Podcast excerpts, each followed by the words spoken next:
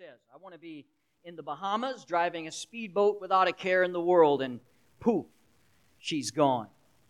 Me next, says the sales rep. I want to be in Hawaii relaxing on a beach with a personal masseuse and plenty of money to spend, and poof, he's gone.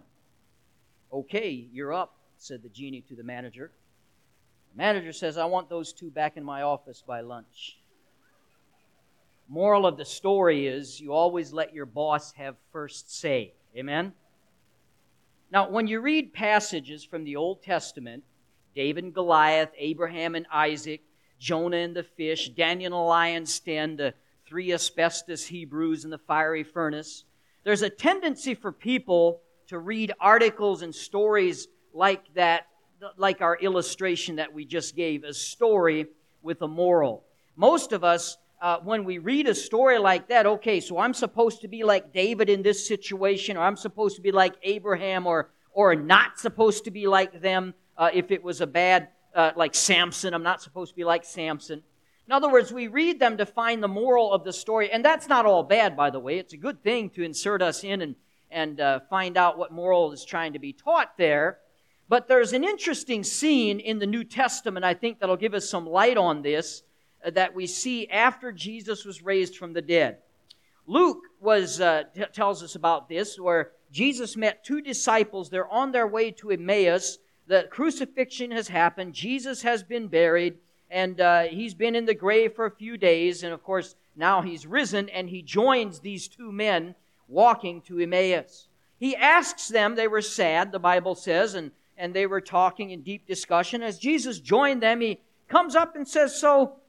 What's going on, guys? And I'm paraphrasing, but they said something along the lines of, What have you been living under a rock? Haven't you heard about what's going on in Jerusalem? And so they told him about the crucifixion and how uh, Jesus was, had, was crucified and buried, and now the body is missing, and somebody had said he was alive, but no one has seen the body yet.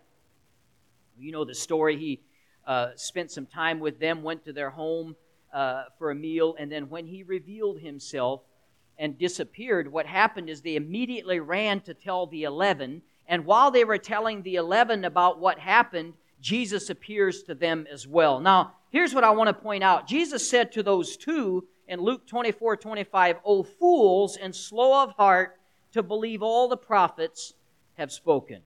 To all of them, after they were together with the eleven and these two, he said, These are the words which I spake unto you, that all these things must be fulfilled, which were written in the law of Moses and the prophets and the Psalms concerning me. In other words, what Jesus is saying, you've read the Bible for years, and yet you're amazed that the Messiah is going to come and going to die and raise from the dead. The reason that you're confused and amazed and upset, Jesus is telling them, you've read the Bible, but you re- did not understand it. So, you know what Jesus did to answer the problem there going on in that day? Verse 27, in beginning at Moses and all the prophets, he expounded to them all the scriptures, the things concerning himself. Now, I say all that to say when we read the Old Testament, we must do so with the understanding that every prophet in the Old Testament is pointing to the true prophet, Jesus Christ.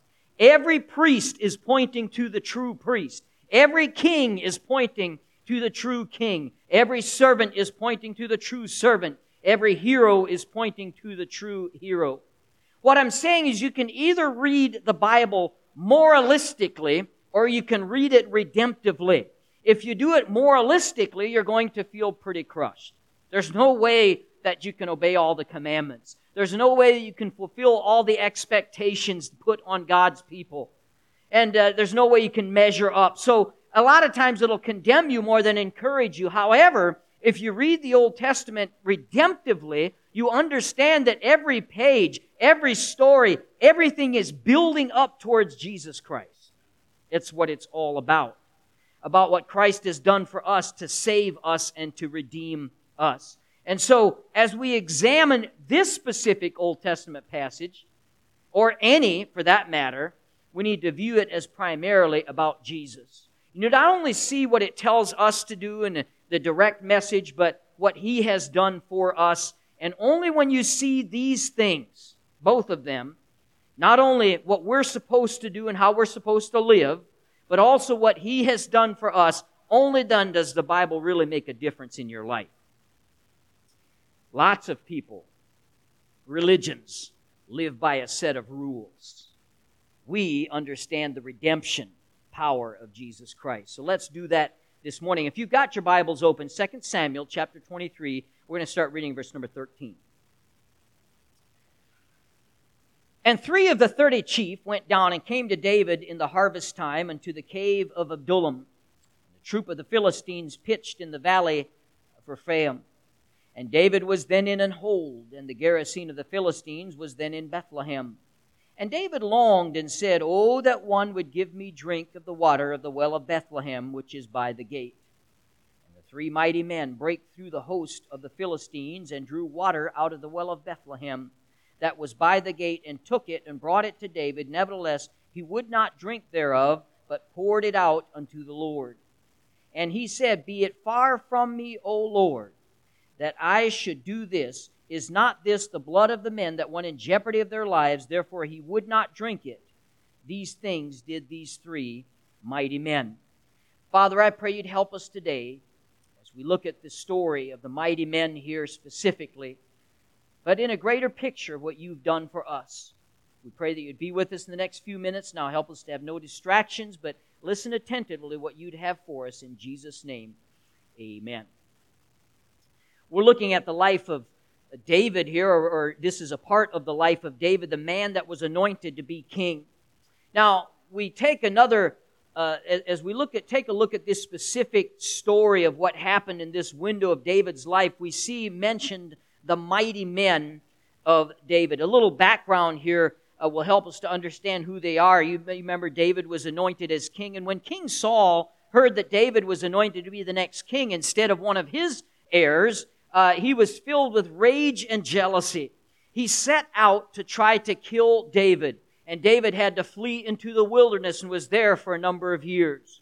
While on the run, a number of men gathered around David. The Bible talks about those that had debts and those that had some problems fitting into society, and they started to gather around David. It's up to 400 at one point, we know. Of course, Saul never succeeded in killing David, and these men became David's guardians, David's companions. They were very skillful men of war and did, on, I'm sure, many occasions save David's life. Eventually, Saul dies and David becomes king. After he becomes king, these men become his military elite. They were his secret service, if you will. They had become a team. They become a family. Uh, they were battle hardened. They were skilled in combat. Many of them became leaders in David's army. They were called his mighty men. It was a military elite that they made up. Now, in the text that we read here, uh, this happens early in David's career as king. The Philistines, who were arch rivals of the Israelites decided to invade Israel and to try to knock this new king down. They thought that they could maybe perhaps capture him or at least weaken him. And now David's in the cave of Adullam. This shows how weak Israel was. The Philistines are, have essentially run David into the wilderness again. Now, three of David's best men came down to join him. And look at verse number four. The Bible says, And David was then in an hold. The garrison of the Philistines was then in Bethlehem. So the Philistines were camped in the valley of Rephaim, a few miles south of uh, west of Jerusalem, and they had taken over Bethlehem as their headquarters. Bethlehem, you remember, was David's hometown. The Philistines had essentially run David back into the wilderness. And the Bible also mentions that it was harvest time. And so, being harvest time, if the Philistines were there, uh, and they would plunder the harvest, then it would hurt Israel's food supply. This was not a good situation. David, out in the wilderness again, the Philistines in the heart of Israel, essentially about to overthrow him. With that in mind, we read verse number 15. David longed and said, Oh, that one would give me drink of the water of the well of Bethlehem, which is by the gate. Now, the first thing we must understand David was not thirsty. Now, we read that and say, What are you talking about? Of course he was thirsty. He says he wishes he'd have a drink. look, you can't set up a headquarters, a stronghold like David had, and not have some kind of water supply or a spring. Uh, I don't believe this is talking about David being physically thirsty. David's not longing for water, he's longing for something more. It's the only possible explanation for what the mighty men did in uh, right after he mentions that. I believe David is not wrestling with physical thirst, but with the promise of God. God's promise he's going to be with David. God's promised that he would be the deliverer of Israel. God's promised him that he would rule and he promised to set David up and all his descendants. Now, here's David. He's so trivial, he can't even get a drink of water from his hometown. He's an absolute weakling. His defeat is or seems inevitable. I believe what he's really saying is, Will I ever drink from that well again? Will I ever really be king? Is God really with me? He's wrestling with the promise of God. You see, this verse is not a command. In no way is this verse a command to his men. It's more like a, like a sigh, like a longing, like a remembrance of something in the past. The sweet water of Bethlehem to David represented the favor of God. It represented the grace of God, represented the promise of God. And he says, Oh, that someone would give me to drink the water of the well of Bethlehem. It kind of seems like in the picture that we're drawn here that, that the mighty men overhear this. They're not commanded by any means by David. David's not throwing down a challenge or a dare. Uh, they overhear this. And by the way, if you want to see who these men were, read the previous part of the chapter. Uh, these, not to be crude in my language, but these were some bad dudes, these guys right here. They were really something. Uh, you, uh, just to name them, Adino took his spear by himself and killed 800 men. Eat your heart out, Bruce Lee. 800 men by himself. Eleazar, he, uh, the Philistines uh, attacked, and while the army was away, all the Israelites was away. So Eleazar, the Bible says, fought them himself and won a great victory. God gave him a great victory that day. Shammah. Shammah, I like this guy. The Philistines showed up to a patch of beans, essentially, a field of lentils, the Bible says. And who likes lentils? That's what the Israelites thought. I'm going to let him have this field of lentils. But Shammah basically said, no, no, I don't care if it's just beans. These are God's beans. And he stood and fought. And he stood by himself and fought the whole troop by himself and won a victory. These guys were the Chuck Norris of that day. They were all men of great valor. And they hear the king's longing here. And I believe they recognize the significance of what he's saying. Will I ever drink from Bethlehem again? Will I ever be able to defeat the Philistines? Will I ever see my home again? Look at verse number 16. The three mighty men break through the host of the Philistines and drew water out of the well of Bethlehem, which was by the gate, and took it and brought it to David. Now, I've told you before, I'm a visual type of guy, and this is frustratingly abbreviated, isn't it? Think about what it involved for them to do this. Uh, they went up and break through the lines, got some water, and brought it back to David. There's a there's a books that could be written about that battle. There's whole pages we could have on it, and uh, this, this I just want to hear more when I read that. What did you do tonight? Well, we broke through the enemy lines and got a cup of water, brought it back for the boss. Wow, you and what army? It's just me and two buddies. I mean, this is all we have on this verse. It's just like a footnote. And it's shocking to me that how in the Bible some of the greatest heroic feats, they're just spoken about briefly, matter of factly. See, the Bible understands the shallowness of human glory. We, we like it. We, we focus on it. That's why if you watch a football game, you have instant what? Replays. You see it again. Amazing plays. And, and uh, we like to focus on our accomplishments. The Bible doesn't do that the Bible, see, as I said before, knows that all human heroes point to the real hero, so it doesn't romanticize the human heroes. The Bible is not a collection of myths or human poetry or human art. The Bible is revelation from God. So, looking at that verse, though, we can fill in the blanks.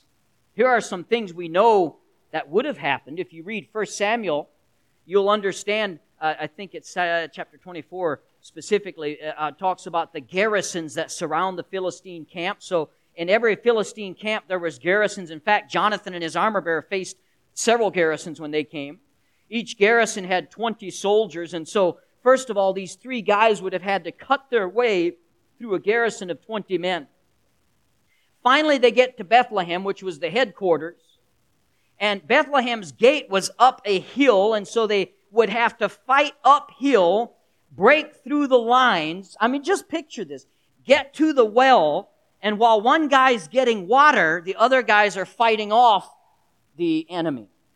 And then as he gets the water, he's got it, water skin, I'm guessing, and now he's, they're, they're running off trying to protect the water, get it back to David as they fight their way back through the men. I just imagine the scene.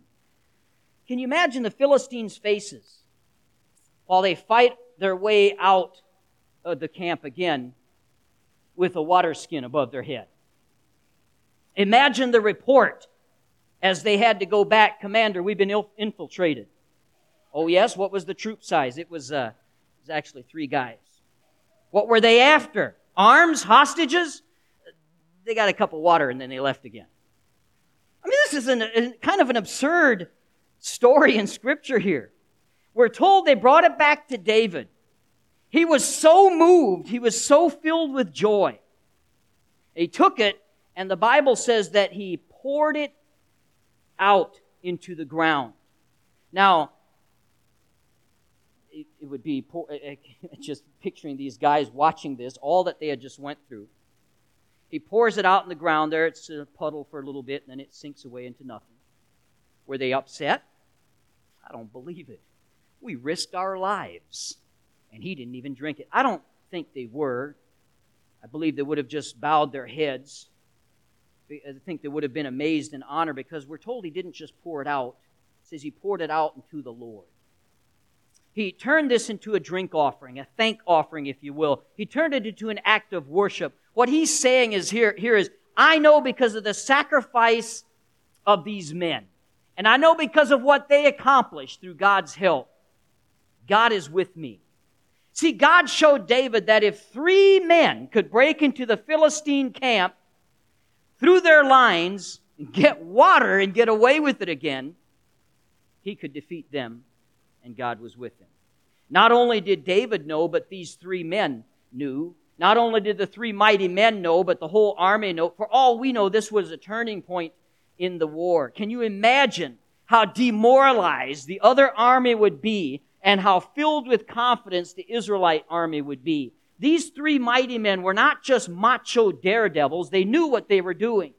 They knew what their master was after, what he was longing for. They knew that he needed the assurance that God was with him. And so they said, We're going to show him that he is. They bet their lives on the promise of God. They showed total devotion to their master. And then the Bible finishes it off with these things did these three mighty men. Wow. What a story, huh? What a great uh, exploits of these men that we see.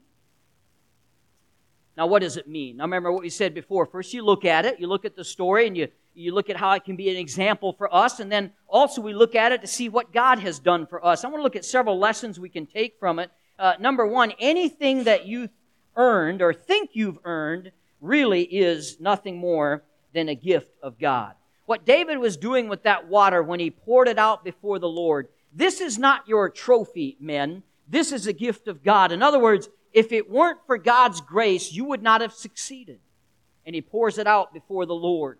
Don't look at your strength. Don't look at your skill. Don't say, I did that. Can I tell you today, friends, any accomplishments that you think that you've done on your own, would you just pour it out before the Lord? Because without Him, you could accomplish nothing. John chapter 15 says, without me, Jesus said, you can do nothing. We can't do anything without Him.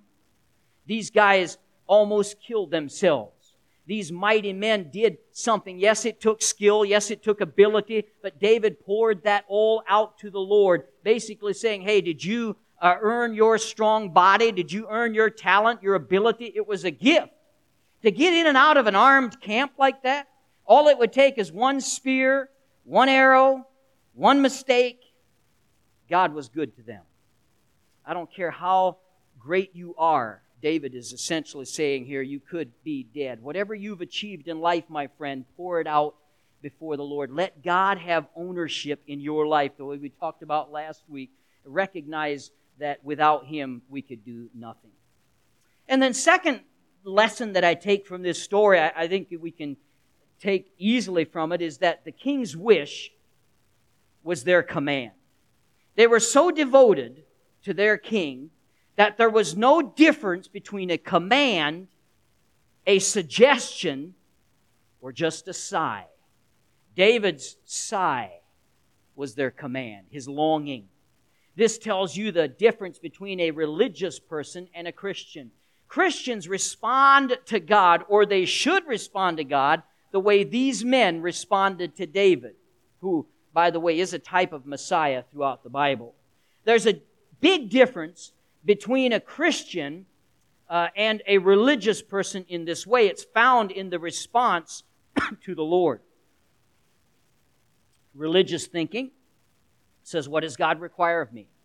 I need help. I need power. I need strength. I need wisdom. I need forgiveness. What do I have to do to get it? They concentrate on the rules, but a Christian concentrates on God's heart. A religious person, this is their th- religious thinking says, What are the rules? What do you want me to do? A Christian's response is, What do you love? What do you rejoice in? What gives you pleasure? See, the religious person, uh, his goal is to do what God wants and get some kind of reward for it. But for the Christian, the reward is pleasing God in itself. God's delight is his reward. In verse 15, oh, that one would give me to drink of the water of the well of Bethlehem. In verse, in the next verse immediately, the Bible says the three mighty men broke through the host of the Philistines. They didn't have a discussion. They didn't have a holy huddle. They didn't have a pros and cons list. Uh, their devotion was spontaneous. There was such a love for their master that they looked for ways to show it. He sighs, and they went. That should be the Christian's response. You know, when you're working for a boss, you find out what the rules are and you obey the rules. That's like religion. When you're in love, is different. You do the research you look for what will make that person happy. You're like a detective. You look for hints, you look for signs, you look for anything to help you to give them joy. Oh, I know how to make him or her smile, I know how to give them joy. You're active, you're not passive. You don't wait for the rule, you look for the opportunities. You're not after the rules, you're after the heart. That's the difference. Religion and Christianity. There's such a love for your master. The minute that you get a whiff of something that'll please him, you're on it. That's the difference. Uh, there's to the Christian, really, there's no difference between a command, a suggestion, or a sigh from our Savior. We ought to be all over it the way that these men were. The relationship between a religious person and God, that's not personal. Not personal at all, but the relationship between a Christian and a God is deeply personal. If you remember a few weeks ago, we talked about prayer and we talked about how God is our Father. There's a relationship there. Family makes a difference, doesn't it? Total devotion. That's how we're supposed to live. When David saw these mighty men, how they'd broken through and did what they did, he had a new reassurance. Through their sacrifice, he had an assurance that God was with him. Can I tell you today, friend, that someone has overheard your sigh? There's somebody who has heard your heart sighing for the water of life. There's someone who's overheard your sigh for home, just like David. Someone has overheard. Your heart wants home. A lot of people don't even realize it. There's so much misery and chaos in the world today, and folks don't even realize that they're trying to fill that void in their life with something that doesn't fit. It's never going to accomplish it. Wealth doesn't do it. Uh, the fame doesn't do it. Success doesn't do it. None of these things satisfy that longing in the human heart that only God can satisfy.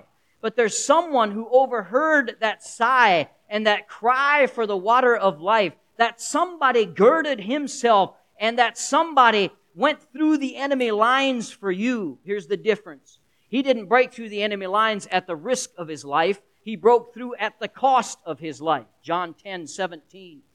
Therefore doth my Father love me, because I lay down my life that I might take it again. No man taketh it from me, but I lay it down of myself. His life was poured out, and that gives us more assurance that God is with us and for us than David ever had, because of what Jesus Christ did. We should be every bit as astounded and joyful as David was, and every bit as confident as he was from it. David only had a temporary sacrifice. Uh, they, these men, at the risk of their lives, proved that God loved him and proved that God was with him. We have the Son of God himself. He heard your sigh. He set his face like a flint. He broke through the enemy lines. He died for you. The only way that we can possibly have the water of life is that He paid for the penalty of your sins. Romans 6 23, for the wages of sin is death. But the gift, amen, I love that word, the gift of God is eternal life through Jesus Christ our Lord. Jesus Christ knew that his triumph would be his defeat and that his defeat would be his triumph. He went anyway. Oh, friend, listen. He's the mighty man. He's the hero of the story. He's the hero of our life uh, as well. He's the one who died to show you there's no condemnation to those that are in Christ Jesus. Romans chapter 8 verse 1. The Bible says, There is therefore now no condemnation to them which are in Christ Jesus, who walk not after the flesh, but after the Spirit. Think about these mighty men who are so absolutely devoted to David. I love their response. If you remember, though, what Jesus did for you, and at what cost that he did it, how your eternity is forever affected if you're a child of God how you have an eternal home in heaven. Oh, listen, friend, your devotion will be second nature to you. You'll break through any enemy lines like they did. You'll take on any risk. You'll pay any price because it's nothing compared to what he did for us on the cross of Calvary. That's why the Bible says in Romans chapter 12 verse 1, I beseech you therefore, brethren, they present uh, by the mercies of God that you present your bodies a living sacrifice holy, acceptable unto God, which is our reasonable service. Of course, it's reasonable after all he did for us. Finally, I want to close with this. David was in the cave when his reinforcement came. This encouragement. Again and again, David found himself in caves instead of on the throne, on the run when he should have been leading the nation. God constantly said, I'll, make you this great man. We'll make you a big ruler and, and your family's going to rule for generations. And David yet always seemed to be on the run. Sometimes it's hard to claim the promises of God when you're in a cave. Amen. When things don't seem to be working out. He was suffering so much of the time. And friend, today, if you've given your life to Jesus Christ, if He's your Lord and Savior, He's with you. He's for you. He wants to use you.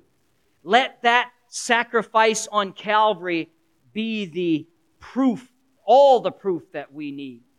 David poured that water out before the Lord. He had a new inward confidence. He understood that God was with him because of the sacrifice of these men. And we may be suffering today. We may be in a cave as well. Your life may have problems too, but you'll see, like David, that there are ways that God actually answers your prayers there are ways in which God actually makes good on his promises, and the ways that God does that sometimes involves, not goes around the problems in your life in the first place. You know what God did with all this time that David spent in the wilderness? Prepared him to be a good king. Where do, where do we get our book of Psalms? Much of it. Read the Psalms, and a lot of it is from David's travels out through the wilderness, learning to trust God. 1 Peter 5 7, it's our memory verse this week, casting all our care upon him, for he careth for you. In other words, you look at Jesus' life poured out for you. And this tells us if Jesus has done this, I have nothing to fear. If Jesus has done this for me, why would God let me down now? Amen?